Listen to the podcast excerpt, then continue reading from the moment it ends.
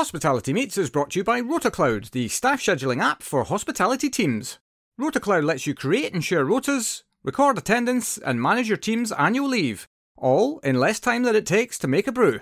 It can also make life easier for your staff, allowing them to check their rotas, request holiday, and even pick up extra shifts, all through the RotaCloud mobile app. Start your 30 day free trial today by visiting rotacloud.com forward slash Phil and find out how much easier managing your team can be. Welcome to this week's Hospitality Meets with me, your host, Phil Street. As we are in the period of time that is affectionately known as Twixmas, I have something a little bit different for you this week. When this show was formed, I wanted to shine a light on the great and good of hospitality, showing all the wonderfully positive stuff that happens on a day to day basis, whilst also uncovering the amazing stories of those who work within it. Occasionally, a story pops up that just blows you away. So this week, I don't want to give you any tongue in cheek openers, as I just felt that that wouldn't do today's story any justice whatsoever. Enter Charlie Hodson, owner, until the end of this year at least, of Hodson & Co., the UK's smallest restaurant, and also a proud ambassador of the amazing work that Hospitality Action do. When Charlie reached out to me to see if his story merited a spot on the show, a quick call got me asking whether this show was in fact big enough for his story. Charlie's story transcends hospitality, and he speaks openly about some of the demons that have haunted him throughout his life, leading to multiple attempts at suicide. And fair warning, he talks about that in some detail, so please don't listen if that's something that you're not ready to hear. But please do try, as there are so many important learnings from his journey. You might be asking, why a story of doom and gloom, Phil? That's not what this show is about. Well, as today's story will demonstrate, positivity can be found even in the darkest moments in life. You'll learn so much from this chat, notwithstanding what a top, top bloke Charlie is for being so open about a very difficult subject, but also just how important the work of hospitality action is and why Charlie is such a proud ambassador for the work that they do even to this day. So grab yourself a brew, take a deep breath and get comfy, and I hope you enjoy. And if you are enjoying the show, please don't forget to hit that subscribe button on your podcast app of choice. It really makes more difference than I can tell you. And a huge hospitality meets welcome to Charlie Hodson. Good morning. How are you? I'm all right. How are you? Very well, thank you. Good, good, good. What's new in your world? What's new in our world? Um, for me, I'm counting down to the 30th of December when I uh, when I retire from commercially from hospitality after 35 odd years. Really? Wow. Well, I, uh, we'll probably get into into that then at some point uh, down the fullness of, of, the, the discussion. I remember you actually when we met, because there is a bit of a story around all of this. You very kindly reached out to me on on Instagram because you you were being wonderfully positive about some of the chats that we've had, and then asked if you know if your story might be of interest. And the more I kind of dug into that, the more I was like, absolutely. But then fortuitously, I saw you at live at the uh, the chefs dinner, the Hospitality Action chefs dinner at the the Nobu earlier this year, just what a few weeks ago, really, and had no idea of the fullness of your story. So yeah, you're an inspirational character, and I, I remember you saying then when we met that you were uh, retiring, and I just kind of kind of just went over my head that you were doing that. So yeah, well, I mean, welcome to the show, and glad we got in before you you retire from this good industry. Yeah, I know. Some, um, you know, you you. I think in our industry, you go out for for many different reasons. You go out, you know, because you retire because of age, or you come out of it financially and you can no longer going on. Or obviously, you know, three years ago, people were leaving our industry because of lockdown and because they had no choice. Mm. But I think for me, at the moment in time, we go out on the 30th of December. We've got a full waiting list, so every single table is booked and obviously we're the smallest restaurant in the UK, so we open for a table of two minimum, up to a table of sort of eighteen. And I always had this thing in my head, you know, thirty-five odd years of being in the industry, in and out. Should we say, like a lot of us are, working my way up from veg prep, I guess, many many years ago, and um, I think a life that's tainted with alcoholism and uh, a real, real uh, addiction to alcohol that was um, that was nearly my killer, I guess, mate. Right. Yeah, yeah. Mm. Well, we'll. I'm sure we'll come into that through the natural course of the, of your your journey. But before we do go all the way back to the beginning, just just tell the world who you are and what it is that you you actually do. So, um, my name is Charlie Hodson. I'm a Norfolk boy. We're based up in Aylsham, just north of Norwich, right on the east of our beautiful country. Lovely part of the um, world. Absolutely beautiful part of the world. Uh, foremost and utmost, I'm a chef by trade, and I have been for the majority of my life, mixed with other little avenues of life. Um, and loved it, loved every minute of it, even when um, I wasn't uh, on, I guess, the easiest way to say, even when my mind wasn't in it fully, and to the outside world, everyone thought I loved it, which I did. But then I've struggled with my mental health since I was 14. And during lockdown, obviously, as operators, we could no longer uh, do what we did. We couldn't serve the public with food. We couldn't, as I as I love to say, our industry is full of passion. It's full of joy. And a chef or anyone involved in our industry, what makes us tick is part of our DNA. Being able to cook, being able to serve people, being able to, you know, all the hundreds of aspects that are involved within hospitality within our industry, all that came to an abrupt end in March. So we had to do something else. So we opened a little cheese shop in the middle of this beautiful market town just north of Norwich. And it was wonderful, you know, no supermarkets are open, no pubs, restaurants are open. And um, it took us back to the old days of how people shopped. You know, they go to the butchers for their meat, the cheese shop for their cheese, the bakers for their bread. And then sadly, as uh, lockdown started to ease off, and then you know three years later it was all all back to normal, so to speak, for most people. The people dissipated, went back to supermarkets, so we had to come up with something else.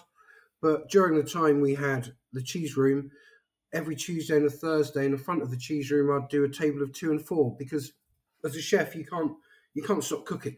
Even next yeah. year, you know, I, I jokingly I say half-heartedly that I'm retiring on the 30th of December we're retiring commercially, but that doesn't mean I won't still be cooking in some way, shape, or form. Mm. Um, yeah, yeah, yeah. Because you can't take that out of a chef's life or anyone that's involved in this industry. There's not many people who have been in the industry, you know, most of their life, and then can wake up one day and say, "Well, actually, tomorrow I'm going to be a roofer," because um, like I say, it's in our DNA. It's what we do. It's what we love. Serving a little, bo- little bit of joy through plates of food. So um, like I said, every Tuesday and Thursday night we served a table of two and four. And then last November, the business just wasn't holding itself as a juice shop anymore. So we had to um, reinvent it. So all my friends who'd been coming and strangers who'd been coming for table of two and four said, um, oh, we still want to come. Where can we, you know, where can we come and eat food? So we sort of had a quick turnaround in two weeks, uh, redesigned the layout, and then invented ourselves as the smallest restaurant in the UK and um, since then we've been fully booked. So we've been nigh on fully booked for a year. Right, brilliant. Which is, sort of, but then we went to five nights a week, so Tuesday, Tuesday through to Saturday, plus dining at home. So I have other chefs who who help out doing dining in people's homes on Fridays and Saturdays, and um, our little space in Norfolk, we've been catering from a table of two, so you can come in fully bespoke, private dining, and um, I thought, you know, people people might take me up on it. We might do sort of two or three tables a week, and that'd be great. I might have to keep pushing it out to keep it keep it going. And um, came as a bit of surprise when we sort of seemed to be um, fully booked six months in advance. Yeah, that's good marketing though. Marketing yourself as the smallest restaurant in in the UK kind of puts the intrigue into people's minds. Oh, I feel like I must go and see this place yeah, it's it's amazing. You know, we've had, I'd guess, thirty percent of our business is locally, and the other sixty-five percent is from all over the country, from London to Surrey. You know, we have people coming across from the Midlands. But and, and the nice thing about it is, it also spreads the joy a little bit because when people aren't local, they book into local hotels and and Airbnbs and bed and breakfast, and then they'll spend the next day. They'll go to the local pizzeria for lunch, and they'll go to all the little shops. And Aylsham's an enclave of beautiful, beautiful, beautiful little shops in an old fashioned type marketplace, award winning. We won the best uh, marketplace small town in the UK. Wow. So it spreads that little bit of joy a bit. So it's not just about us. It's never just been about us. Never just been about Hodson Co. It's much more about the wider audience, you know, and and hopefully the people coming here have spent that five pound in another little shop because that's what it's all about. You know, it's when we go out, I think we tend to think nowadays, you know, you go to your local butchers, well, you've got to spend 30, 40 quid, otherwise it's not worth going there. Well, actually, if you if everyone went into their local butchers, their local fish merchants, their local greengrocers, how much would that help our local economy? It would help it a hundredfold. You know, it's mm. that's that's what's really been about for us is spreading that little bit of joy of what hospitality brings and spreading out to the wider audience, and hopefully yeah. other people have, have have profited from that. So, absolutely. Yeah, I, I know. I love that that kind of the, the community spirit ethos around that, and I to, I totally get it. I, I understand as well. You know, people's lives are, are busy, and, and convenience plays a huge factor in in uh, a lot of choices like that. But actually, there's also this kind of I, I think this general feeling that the the butchers is more expensive and the greengrocers is more expensive, but actually, generally, what you get is a higher quality of product. And uh, I've found as well from my local butcher, as an example, it's been a while since I've done this comparison, but maybe Sainsbury's does a, you know, a lamb leg special for ten quid or something like that, and you buy you go and buy that lamb leg, and it's tiny, and in the cooking process it just shrinks down so much, and you end up getting, if you're lucky, you know, seven or eight portions or something like that out of it. Whereas you go to the butcher and okay, you pay, you know, three times that, but actually there's barely any reduction in size through the cooking process. And so actually you end up getting more portions of meat. So the economy of scale is actually quite similar. It's just because you feel like you're parting with more money up front. But in actual fact, if you've got the means to store your food in a freezer or something like that, it's, re- it's, it's still the best way to, to do it. And you get a better caliber of product, I think. No, no, totally. We used to for years, I was very heavily involved with cookery stages, and we used to do quite a lot with local authorities. One of them we did sort of about four years ago, a year before lockdown, was for a local authority. So they gave us the the idea of what can you produce in a cookery theatre on stage, mobile cookery theatre in the middle of a, a wonderful town. We need five dishes that you can make for less than a pound. That would be what people would get or families would get from takeaways or you know like a pizza like a uh, a sausage and egg muffin, and it's all these little things that we can make for much less than a pound. And one of the ladies said to me, "Who's on," and she explained she was on really low income and she had to feed a family of six. She said, "You know, there's no way that I can go to a farm shop and buy my vegetables because." I can go to a supermarket and I can buy a kilo of carrots or a big cauliflower or lots of Brussels sprouts in a kilo. And my, my, my question to her was so if you buy your two kilo bag of carrots, how many of those do you use? And she said, well, we'll use about half, but by the time we go to use the rest of them, they're, they're gone off, so we have to throw them away. So my question to her was, so if you go to a butcher's and buy 10 pieces of bacon and cook it, you'll find that your 10 pieces of bacon from a butcher's will have exactly the same size nigh on after they've been cooked. If you go to elsewhere to buy your bacon, which is mass produced, which is packed in loads and loads of water. By the time you cook your bacon, your 10 slices, they'll reduce to the equivalent of six. So, yeah.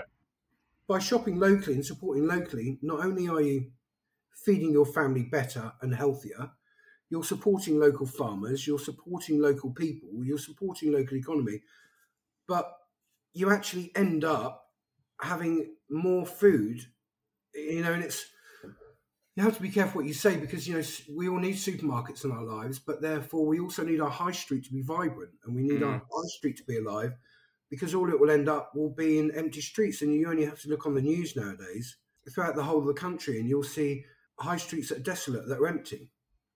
You know, yeah. and I think that's, that's that's my big fear.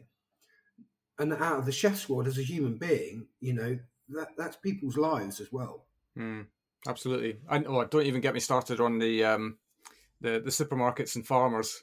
That's a whole different ballgame. I've I've uh, recently gotten behind a, a campaign driven by the, the, I can't remember his surname, but Guy at Riverford Farms because we're we're a, a, a, purveyor of of Riverford uh, as a a means to get some organic veg into our house, and he's been campaigning to get the supermarkets paying fairly because the the British farming industry is on its knees. It's you know it's on the cusp of collapse, and a lot of that's driven by the fact that um, that the supermarkets have over a long period of time continually driven down the price. Um, so in actual fact, that's those that one kilogram bag of carrots that you're you're getting in your local supermarket. There's probably it's exactly the same principle as fair trade avocados from the other side of the world, except it's happening on your doorstep people are not getting paid fairly for the work involved in producing these things. Yeah, absolutely. You know, and the prime example of that is milk. Mm. You know, um, but let's not go on to that one because we we could have the longest ever podcast. No, indeed. Restaurant in the UK, but we we could end up having the longest ever podcast session. Yeah, indeed. And this is an upbeat podcast. And yeah. Uh, yeah, we've got into a bit of a rant here, haven't we? But I think you know all of these things are really important, and I, I think as well, and bringing it back to hospitality, all of the the supply chain things that we've just discussed there very very quickly are all very relevant to hospitality as well in terms of how you know where you get your produce from and where you get your uh, the things that you're selling on to and cooking on to to uh, you know for your product so it it is where it's all interlinked and it's all part of the same thing. It's not just about the consumer and the supermarket, as it were. There's a whole different ball game of things around that. Yeah, no, very much so. You know, for us, it's all about um, everything we, we have from us and we, we supply. We try and source within 28 miles of our front door, apart from the obvious things like lemons and limes and things. But our oil is produced a mile and a half down the road. Our rapeseed oil, our vegetables come from the other side of the road and sourced in Norwich, which is sort of 15 miles down the road. Even to things like black pudding, you know, it's all. And our butchery is from local butchers, and our fish comes from a local fishmonger, and and that's part of. Obviously, the main reason is because we we want to know exactly where our products come from, so we can talk about them 100% with the knowledge that we we know exactly who's produced them, um, but also because we know it's doing our part to support local, to help local, to help local economy. But also, we also know from that we get the best products in the world. Mm. You know, right on our doorstep. You know, like you said earlier about Norfolk being an amazing county. It is. It's the most stunning uh, county is uh, for a chef's larder. It's just amazing. yeah, it. brilliant. Right. Well, we've completely gone off piste. But yeah. I'm going to I'm going to bring it back, and we're going to go all the way back now to the beginning of your journey. How did you get into hospitality in the first place? God, by by by fluke, really. I ended up in London many many years ago. So I guess to take it back, it's not hospitality found me really. I was quite lost as a soul, and I for certain reasons I couldn't work wait to get out of my life that I was in I learned to drink from the age of 16. I learned to drink amazingly well. Um, right. Amazingly well. You know, life and soul of the party. Alcohol at that point was as much as my DNA and anything else in the world. And I was a very good drinker. But that stayed with me all the way through till 2016, 2017. So I've been I've been a heavy drinker since 2000, or since 1986. There you go and I I stumbled into hospitality. I stumbled into kitchens at the age of 23, and um, I've been. How did, how, how, did that? How did that come around? How did the, the stumbling into to come about? So I couldn't. I I was. My mate was working in a kitchen, and um, I'd just been. I'd had some issues that I was trying to deal with, and I just wanted to be away, and I wanted to find the world. I think, as we all do as as youngsters we want to get into a new life and and hospitality for me was great because um it was surrounded by alcohol right and everyone used to drink heavily after work so for me gosh that was like putting a child in a sweet shop so you know no one had an excuse not to drink after work because everyone in the kitchen went out after work and we'd stay out till very very late get up very very early and go do the same thing you know it's that sleep repeat syndrome yeah. which many chefs in the 80s went into and um, I found very quickly that I could cook. So I went up through the ranks uh, very, very quickly, moving back to Norfolk in 2013 after being all over the world in different different jobs and different employment. Never really been a happy soul though, been quite a sad soul. not being a very good dad when I was younger, not being a good family member, and I battled all these things. But as a as a bloke, I thought I was all right. You know, I thought I was I was gifted, I was clever, I was cocky, I was quite rude. That, but that wasn't that wasn't me. That was how the alcohol, as we know, and anyone else is listening, how we know that alcohol affects everything you do, your mood, your tolerance of people, your tolerance of everything. Mm. And I moved back to Norfolk in 2010. A couple of years meandered around a little bit, did a little bit of cooking, a little bit of this, a little bit of that. Then 2013, I landed an amazing job, which we were honoured in seven months of getting two straight AA rosettes. Took the kitchen up to a really cool, super cool level with massive waiting list and everything else. And I thought that was all my problems answered. I thought that's what it was. I needed something, I needed some accolade that would then make me feel happy.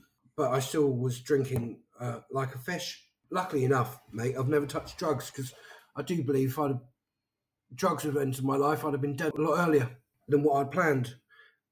And all life for me, really, um, from the age of sort of 16, Phil, was all about finding my way to um to suicide. Right. Jeez. Okay. from the age of 16 to 2017, predominantly most of my my daily life had been trying to plan, trying to work out, trying to find the courage. Because you know what other people think that used to be the the saying that if you take your own life, it's a coward's way out. And I can assure anyone who's listening, when you meticulously plan what you want to do with your life, um, through the act of suicide, that's not a coward's way out. And so that sort of encapsulated my life with the alcohol. It went hand in hand, alcohol, finding my own peace, alcohol, finding my It was this merry-go-round I, I couldn't ever find a way out of. No matter how I tried, I had beautiful family and, uh, uh, you know, to the outside world, everything looked like it was beautiful and rosy and great because you learn to hide things, you know. Yeah. So, was it the was it the the was the alcohol the thing that, that was responsible do you think for keeping you in this state of mind whereby suicide was the the the thing that you felt would bring you the greatest amount of peace? Yeah absolutely. The, the suicide was my blanket. You know like as a like as a child you have a you have a little blanket or snuggly or a fa- or a favorite cuddly toy you know, doll, whatever, boy or girl, teddy bear that you take to bed with you, and that is your your like a snuggle blanket. I guess we used to call them as kids, but alcohol was my snuggle blanket. Alcohol was the thing that kept me safe, that gave me an amazing power to blanket everything out that had happened to me as a child. It was like the greatest war, and it was the greatest thing that would stop reality from actually emerging. So I didn't have to tell my story because I'd much rather be known. I'd much rather people know me as Charlie Hodson, really good chef, but he's a pain to be around when he's had a drink. I'd much right. people know that at the time than know than actually say to people, actually, hi, my name's Charlie Hodson. Um, I'm dealing with a lot of stuff because of things that happened to me in my childhood that I can't talk about. And that was too hard for me to say up until 2017 because I couldn't imagine sharing that with the world because it, I couldn't face up to those things because I thought they were my fault. And when you blame yourself for 30 odd years of your life, or you think they're your fault, what happened to you as a child and through childhood till the age of 14, there is nothing in the world that can change your mind that it wasn't your fault. So alcohol was, was my snuggle blanket, is where I went to. It's what protecting me from the reality of what had happened to me in the past. Yeah, yeah, yeah, yeah. Now, we've spoken about that off microphone, and that's not not something we're going to cover today because it's not relevant really to to your your story. But I suppose its its relevance comes in the fact that it was keeping you in this dark place, in the fact that it, it was keeping you in this, I suppose, this desire that okay, I, I kind of can't wait to go and have a drink again because that's the place that that keeps me away from, I suppose, facing up to it, or you know, or or, or dealing with it in some way. Is uh, would I be right in saying that? Yeah, uh, no, absolutely, totally. You know, I remember used to bollocking younger chefs because they'd come into work and they were clearly still hanging from the night before. And I'd be hanging, but I'd built this innate skill, and no one would know. You know, no one would know I might have had a bottle or two bottles before I even started working a day, mm. just to get me through it, just to get me through uh, the crap that I felt 24 hours a day, seven days a week, 52 weeks of the year, ongoing since I was, you know, 14 and trying to deal with it. And all my mates, you know, on good days, would think I was a laughing soul of the party, but it would end up in tears. You know, you'd wake up thinking, God, who have I got to apologise to? Uh, what, how have I embarrassed myself? How I embarrass other people around me who I care about, who I love? You know, it, it becomes such a boring thing in life when you spend most of your time thinking about who you've got to apologise to, whereas now the world is a very different place. Yeah, yeah, yeah, yeah, absolutely.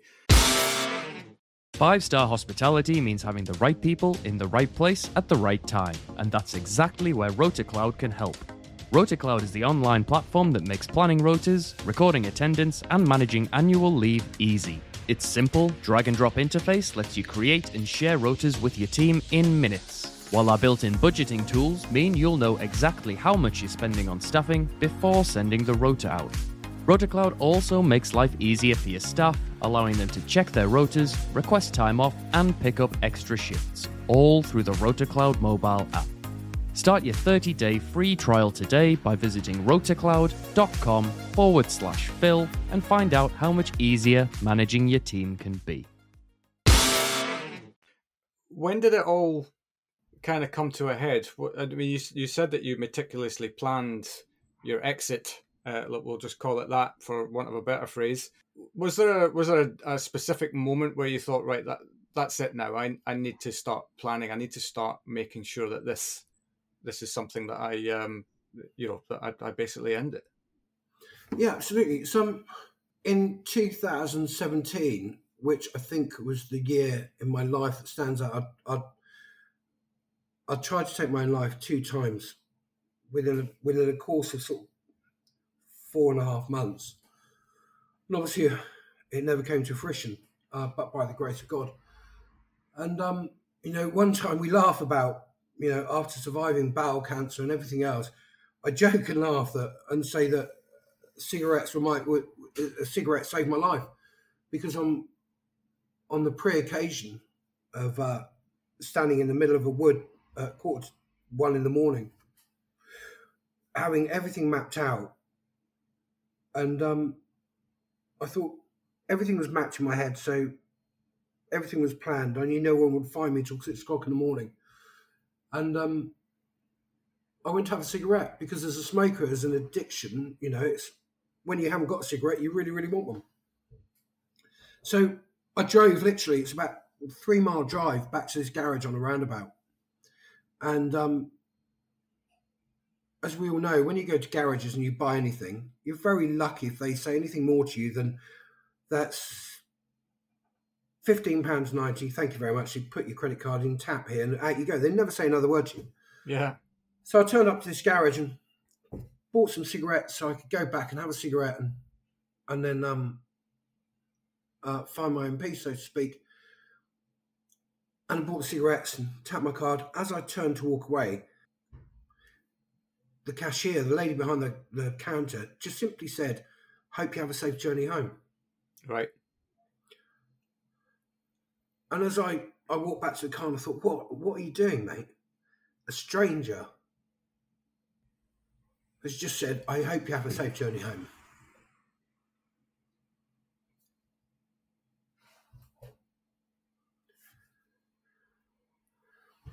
And I think that was the that was the that was the first real time in my life after being loved immensely by lots of people. It was a stranger who didn't know me who wanted me to have a safe journey home. So I got in the car and I, oh, I, I, that night was finished, and I thought you've really got to sort yourself out. This is this is no good, mate. This is no. It's not a good place to be in. You've got to find help. But like as always, with anyone else who's really suffering with mental health, you know, at the moment in time, it's forgotten the next day, and you think, well, actually, right, if I stop drinking as much as I do, if I knuckle down, if I find something else in life, and I was already involved with hospitality action at this time, and however much I supported them, I still wasn't in my own head place to ask for help. And um, take it forward, uh, August of that year, another another time, and it was a Sunday afternoon. But I'd been planning for a month again, so it'd been like three months of what I'd call normality in my head. I'd calmed everything down, calmed my drinking down, everything else. But three months later, I found myself again in a place of utter darkness. And I mean utter darkness, where you can't see a way out of anything. Um, and you feel, well, I can't talk about what happened to me as a child. And unless I talk about what happened to me as a child, I'm never going to heal. I'm never going to start to find my way out of the darkness. And that was too painful for me to open that box at the time. So I thought, right, let's try something different. And um, on a Sunday afternoon, I headed out on a bus with my little Burberry bag that had a nice pair of shorts folded in, a nice t-shirt, nice pair of polished loafers. Went on the bus specifically so no cameras could pick me up on number plates. I'd found myself in uh, a town with a multi-story car park, and I'd put a post up on Twitter saying having a lovely time at the beach. We're going for a walk along the beach. One of my best friends had seen it and got concerned and started messaging me, but I knew as soon as I started answering phone calls and messages, someone might try and change my mind from what I'd spent a month meticulously planning to the mm. infinite detail. So I ignored it all. And then I start having numbers from a withheld number. And I thought, who's this? You know, who's calling? And I don't know why I, I answered one of the withheld numbers, and it was Norfolk Police because one of my other friends at the time was an inspector and had been contacted and seen another post that someone else had put up saying they were worried about me. And they were really concerned that I wanted to do myself harm.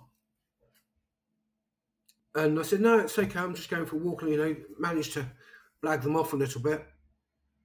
But for some unknown reason, they'd found out how and where I was. And um, these amazing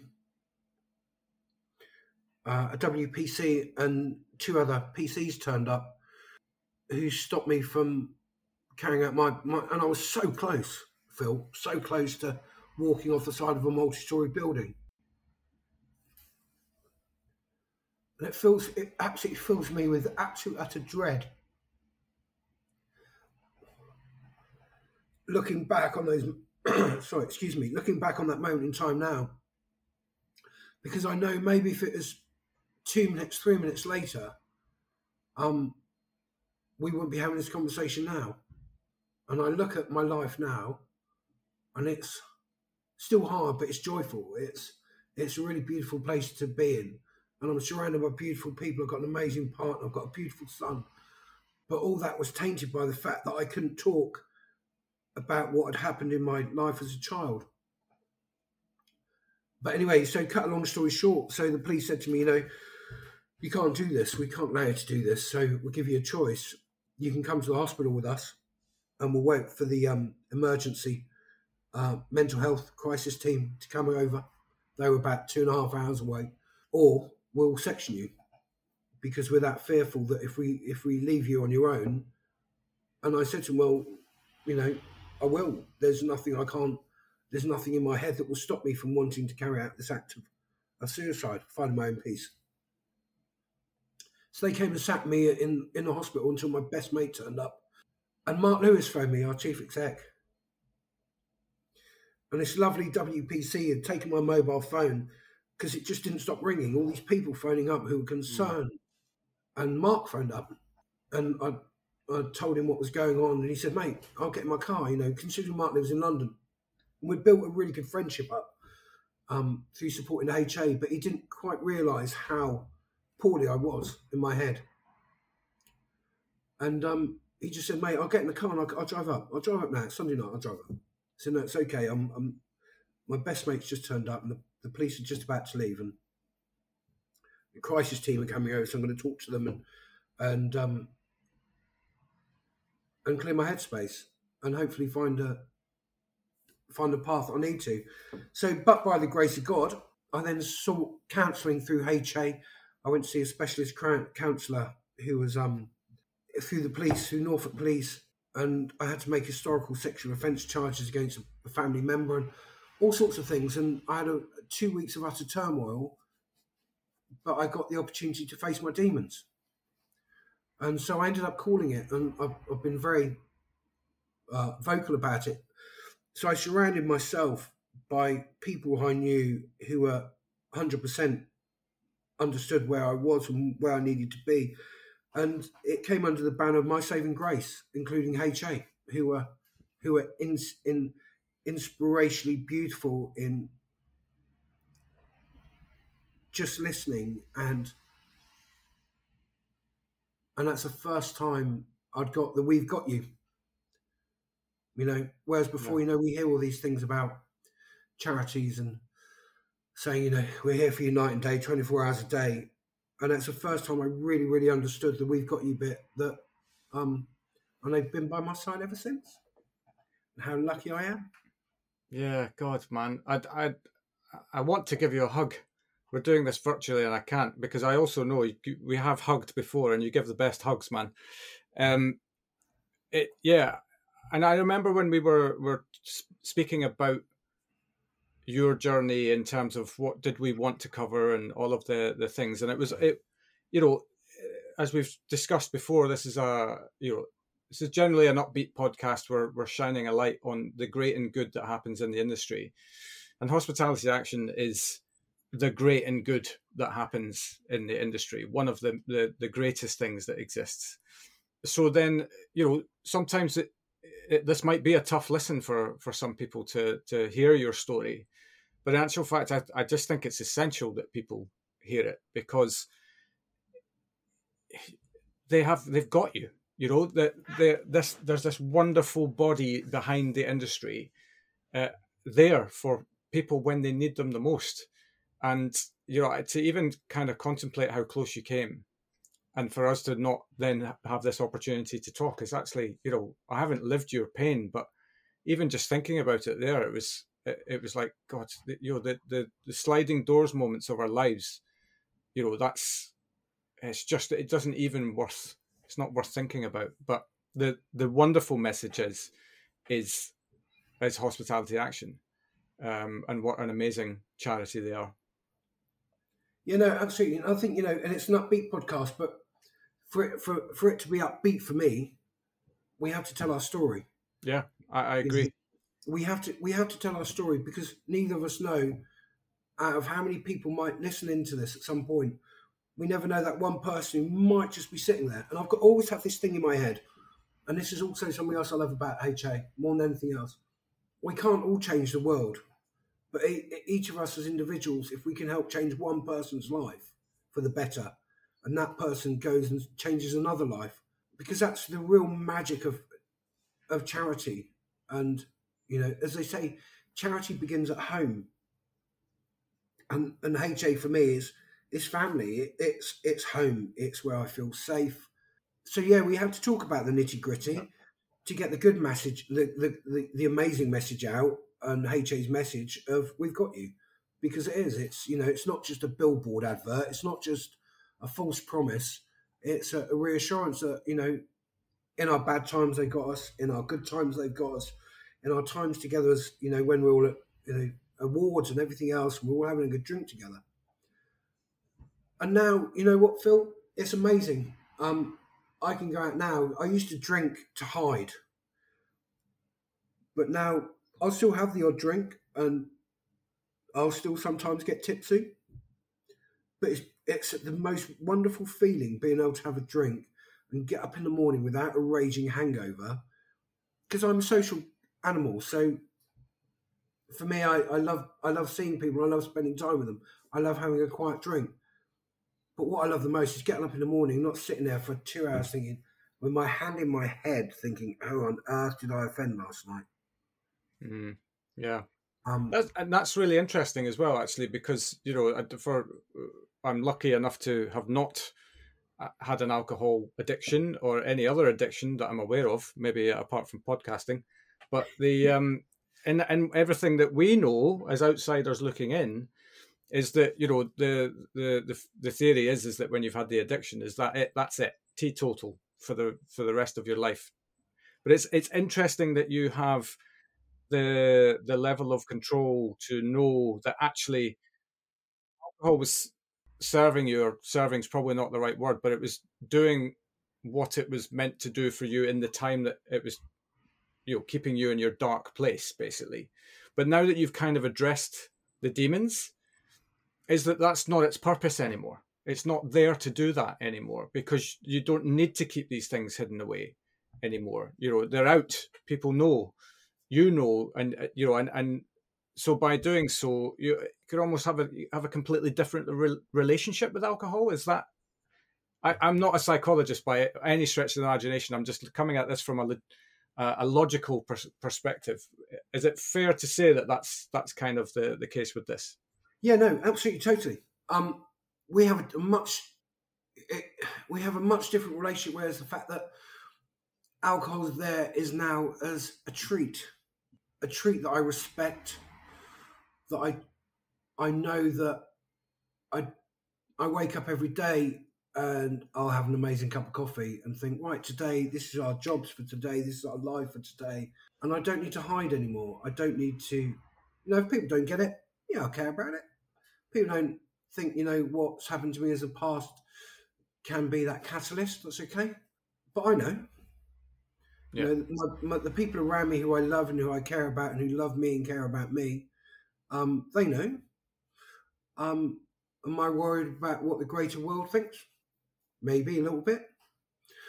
Um, I get often get asked, well, you we shouldn't really be drinking at all because you know maybe that might come back to you. Uh, maybe it might. I might get run over by a bus tomorrow.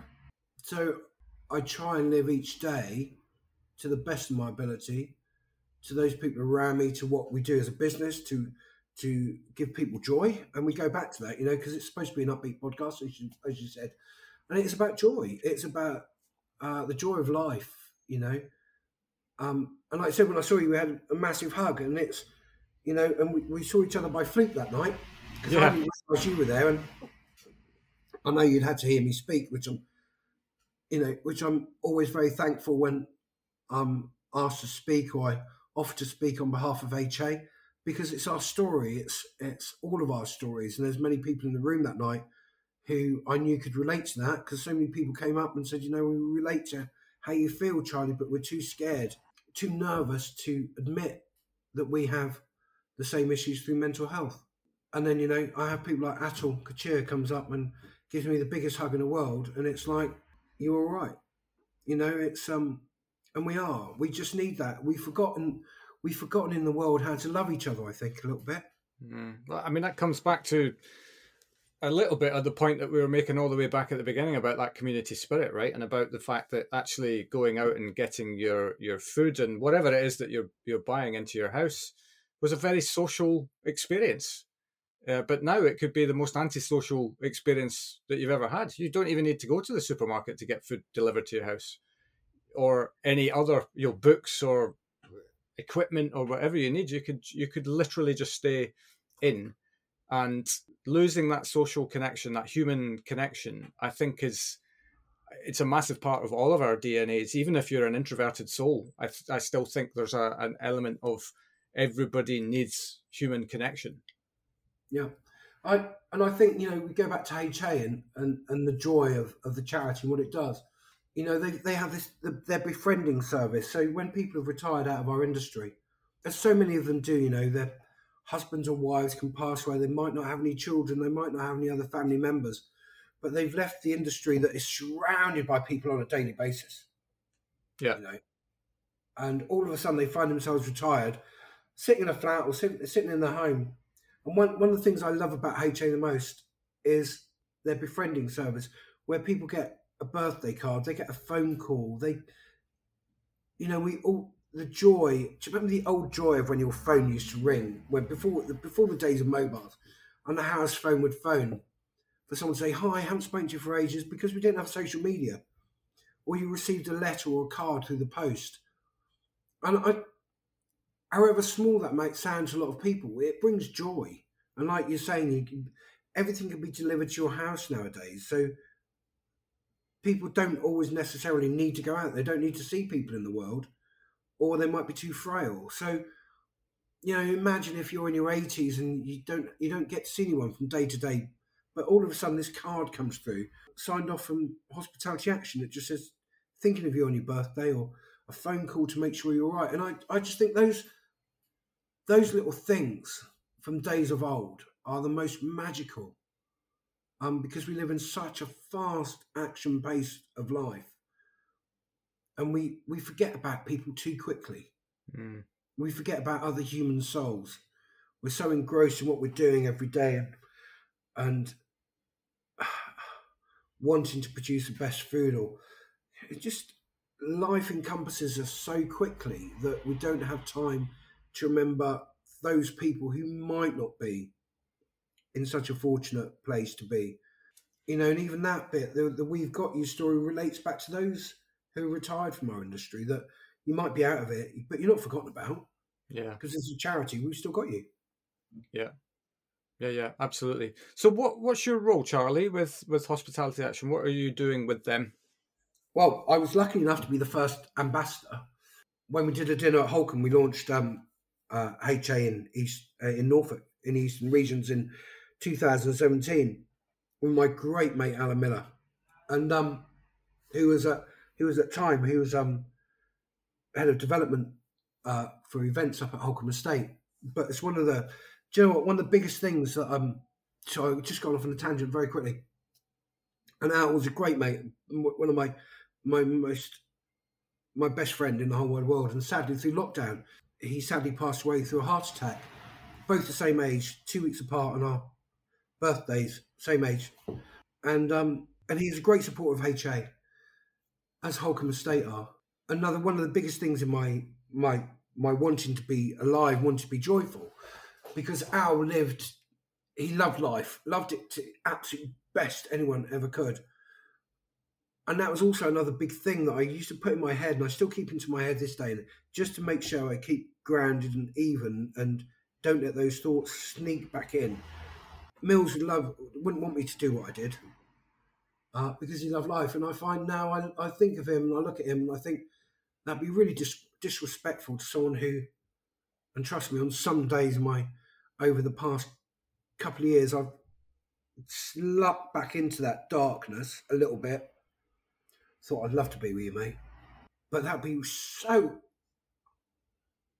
utterly disrespectful to Mills because I'd, I'd then live for the next hundred years with him banging on at me every day or how stupid it was to do that act.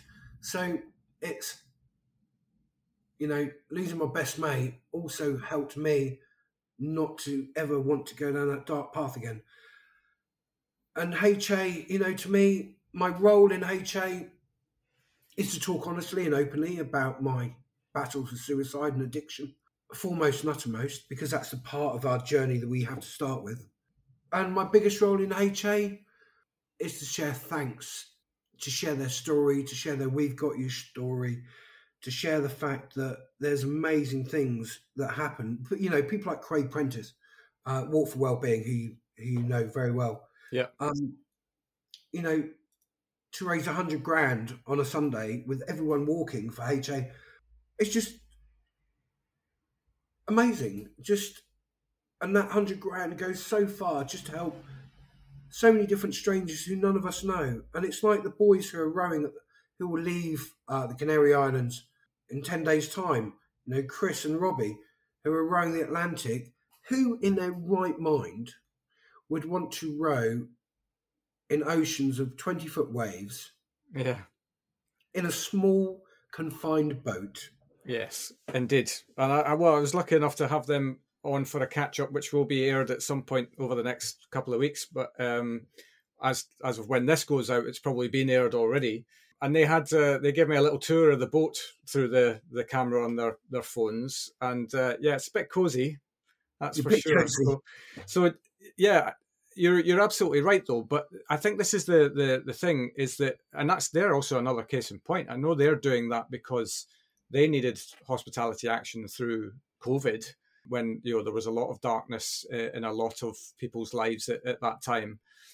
So that from their perspective, that they just feel like they're paying that back, you know. And so I think any, every one of us probably has a, a responsibility to then pay it forward because if you are lucky enough, as you say, to to not be facing the demons that you faced in in your own story or have your own battles against whatever it might be financial issues you know the cost of living crisis whatever it might be if you're lucky enough to not be in a position where these things are dominating your life on a day-to-day basis then you need to pay it forward. You've got to because i think there, there's another wonderful charity only a pavement away. We're only uh, a couple of steps away from something going horribly wrong. It doesn't matter how successful you are and how you you gauge success is a is like plucking something out of the sky in any case but so yeah uh, the message that i would send is that listen to to charlie's story.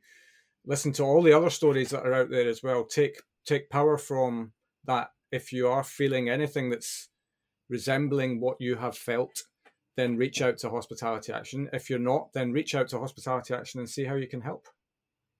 Yeah no very much so. You know when we met in london and you heard me speak that was the uh, that was the first time ever publicly, and it was about saying thank you. You know, because so many times in our life we we're helped, we're helped by so many different people, and as soon as we're we feel better and we feel back on track, we forget that who helped us get to that place.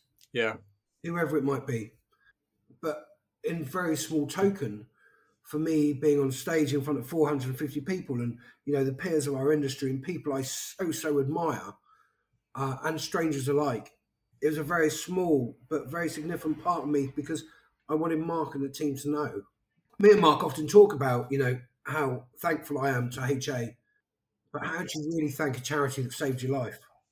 Yeah. You know how do you? For me how do I thank them? I thank them by living and and talking about HA as and when I can.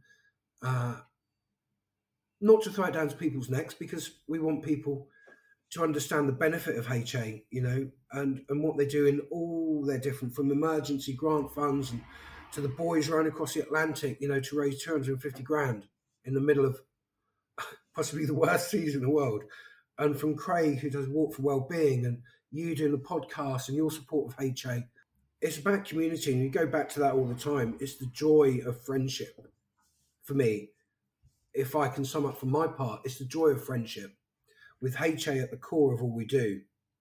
Um, but then with us tightly around the peripherals, because we don't want a little campfire, you know, we don't want a little few sticks on our fire that people it just glows and people just walk past. We want our flame to be up there, you know, so people see it and they they see the people who are supporting it because uh, for whatever reasons, because it's been our benefit, it's because people have faith in HA, but more so because we're supposed to all be friends and to encompass friendship, it's about love of each other, love of each company, and an understanding. And when times get a little bit tough, not going, well, I haven't got five minutes to phone him today. I'll, I'll do it tomorrow. Then you forget about it again. Then you forget about it again.